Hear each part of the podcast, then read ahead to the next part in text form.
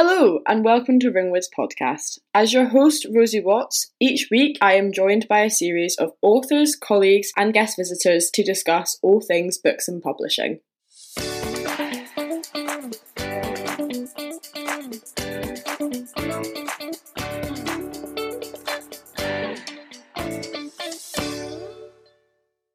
Welcome back to Ringwood's podcast. This week, a bit of a different location in Edinburgh. You can tell a bit sunny over this way, isn't it? I am joined by Tom Wood, author of Ruxton. Thank you very much for coming on today. Nice to see you. And I'm aware that you have a podcast coming up in the near future with your book Ruxton across the pond. Is that correct? That's correct, yes. Ruxton, the first modern murder, has been bought by an American TV and podcast company, and they're developing it at the moment. So hopefully that should hit the streets in about October. So I'm very excited, looking forward to it, and with a bit of luck, it'll then go on television.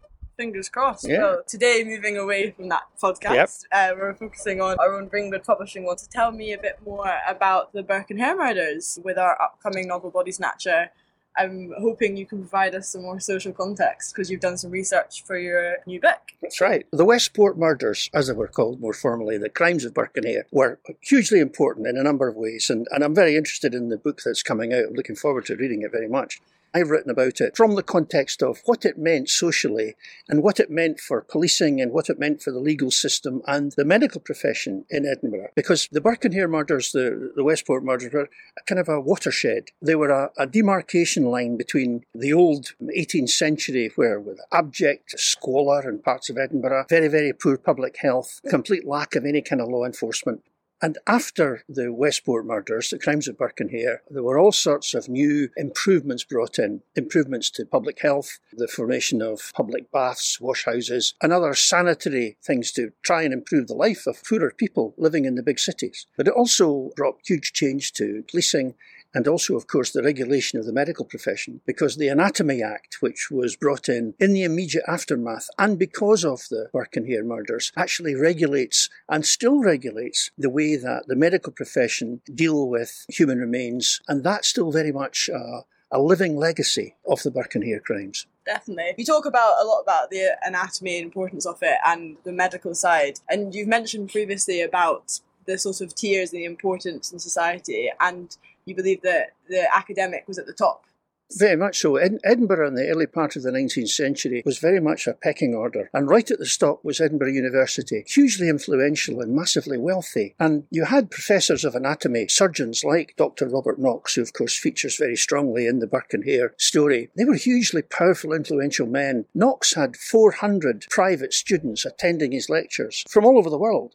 Edinburgh University and the, the School of Surgery were famous throughout the world and attracted students who wanted to come and learn at the feet of the very, very best and most learned of professors. So it really was at the very top of society. But of course, the problem was that in the days before refrigeration, they needed fresh subjects. They needed fresh bodies. And if you consider Dr. Knox as one example, and remember that there were four or five people working in this field at the time, Dr. Knox needed fresh bodies continuously. There were only so many legal sources of bodies, foundlings as they described it, so that's itinerants who were found dead and had no family, or people who were executed, and albeit there were a fair number of them, there was nowhere near enough. And so there was a tremendous demand for fresh bodies, and if there is a demand, there will be a supply. We see that today, we see that today in drugs, we see that today in the sex trade. If there's a demand, then somebody will come up with a supply. And that is the background story to Burke and You're talking about these continuous need for bodies weekly because, as you say, they need to be fresh. And as we know, historically, there were only 16, give or take, victims of Burke and Hare. Do you believe that was enough, or do you think there's more that aren't accounted I think for? I think the best the best guess is closer to 50, 50. Remember that Burke and Hare, during that year of 1827 to 1828, they spent that whole year in a kind of a drunken sort of phase. So the thought that they could remember exactly who they had killed and who they had provided, I think a bit fanciful. The truth of the matter is that they forgot very quickly, and there were so many unknown vagrants going around the big cities, the big industrial cities of Edinburgh and Glasgow. Nobody knew who was there, nobody knew who lived or died, and frankly, nobody cared. There were an awful lot of poor people, many of them itinerant Irish labourers or people who had come from the north of Scotland seeking a subsistence way of life. Nobody knew how many there were, so nobody knew actually, and nobody will ever know how many of them ended up on the surgeon's table. Now, Burke and Hare may have dispatched as many as 50, but remember, there were other people also supplying bodies to the surgeons. Definitely. So there may have been many, many more, and we will never know. The thing is that a lot has been made of the resurrectionists, that's people who were disinterring bodies from graves. That's vastly overstated. Because the problem was then that, quite frankly, by the time someone is buried in a coffin, the body is not fresh. And the one thing that the surgeons demanded was that the bodies be fresh. Because if you think about it, if they're lecturing to people paying big money, the last thing they can provide is a dead body for dissection that's putrefying and smelling. Remember, no refrigeration, so it's a pretty difficult job.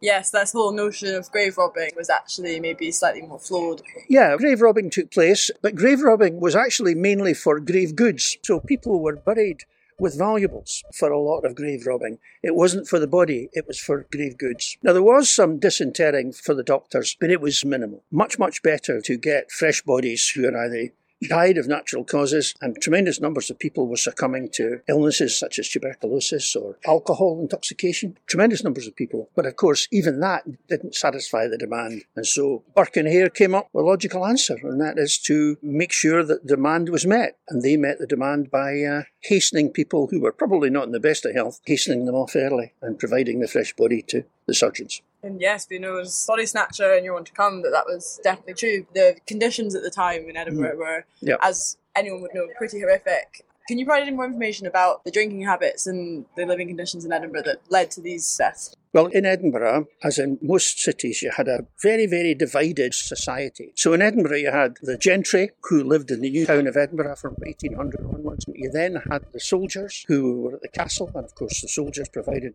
steady trade for particularly for the sex industry. You had the university, who were hugely successful and hugely powerful, politically influential. And then you had a lot of very, very poor people living in situations of poverty that we can't imagine now, quite frankly and who every day was a struggle to live. It was a hand to mouth existence, and they struggled begging or selling any sort of goods they could. Moving back to this ranking, can you tell us more about that and the police role? Well, the modern police service really started in Scotland in 1800 in the city of Glasgow. 1805, the city of Edinburgh Police was formed. Now, it's interesting that a lot of people think that the modern policing started in London with the, the Metropolitan Police in 1829. In actual fact, they were 30 years after Glasgow and 25 years after Edinburgh. So Glasgow and Edinburgh really were at the very forefront of establishing a modern police service. The police service in Edinburgh, when it was formed in 1805, was not just responsible for policing, it was also responsible for a fire service,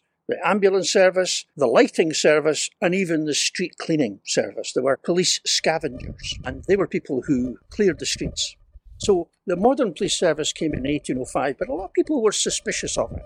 It was quite expensive. They were concerned that actually, come the day, they wouldn't stand up very well to often problematic public order situations there were in, in the big cities, where a mob could quickly form and where law and order really hung by a thread. So the Burke and Hare murders was a, a real testing ground for the new policing system. And they came through because associated with the murders were also several quite severe public order situations. There were riots or near riots before the trial of Burke and Helen McDougall. There were then quite serious public disturbances at the execution of Burke. And thereafter, once Burke had been hanged and once Hare had fled the city of Edinburgh, there was then a mob who set out to gain vengeance against the surgeons, and particularly against Robert Knox. So there were a whole series of quite violent confrontations between the new Edinburgh City Police and the mob who had gathered in Edinburgh who believed that justice had not been done. They thought that William Burke, okay, he had been hanged, that's fine, but they thought that it was injustice that Hare had escaped justice. They were very, very angry that the two wives had escaped justice, and they were particularly very angry about how Dr. Robert Knox, the eminent professor, the eminent surgeon, somehow managed to escape justice. And so there was this mob mentality, and the new Edinburgh City Police had to face that down. So it was their first great test. With Burke's history and his Irish descent and immigration over Scotland, were any of these mobs fueled by anti-Irish resentment. Yes, there was. I mean, the local newspapers had a huge influence in this. There was a newspaper called the Edinburgh Courant, and of course the Scotsman, newspaper that I write for now. The Scotsman was founded in 1815. So they were carrying lurid stories. There was no legal protection then. There was no contempt of court. They could print anything they wanted. And it, there was a very, very strong anti Irish, anti Catholic sentiment towards it. There are several uh, articles which talk about Burke and Hare as being of the Roman Catholic persuasion, whatever that means. So there was a lot of that. And of course, that helped to inflame the mob even further. I can imagine. And how did that relate to Burke's wife, Helen McDougall, because she was Scottish? It's very funny because there's some newspaper articles which talk about Helen McDougall and talk about her as being particularly reprehensible because she doesn't even have the excuse of being Irish. She's actually Scottish, and therefore much better behaviour is expected of her. And there's some wonderful language in the local newspapers about that. But again, underneath it all is this very nasty anti Irish, anti Catholic sentiment very interesting. Thank you for providing all that social context of Burke and Hare. It's very insightful and I learned a lot. But moving away from the history and moving forward into the future, what's your plans in the future? Uh, well, I've got two books on the go. One of them is already completed in draft, and that's a collection of stories, including a modern cold case review on the Westport murders, the crimes of Burke and Hare. So I'm looking at it purely through a professional lens, looking at what happened and looking at where the key turning points of the case were.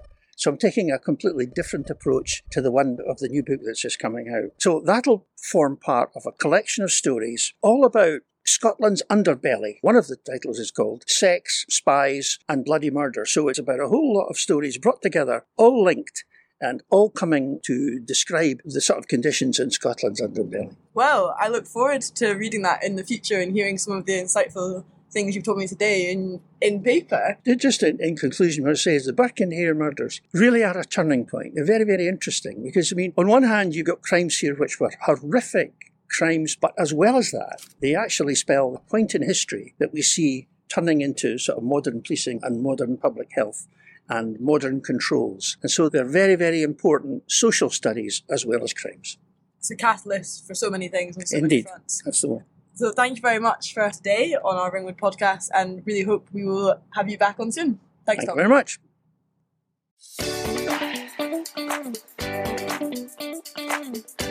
Thank you.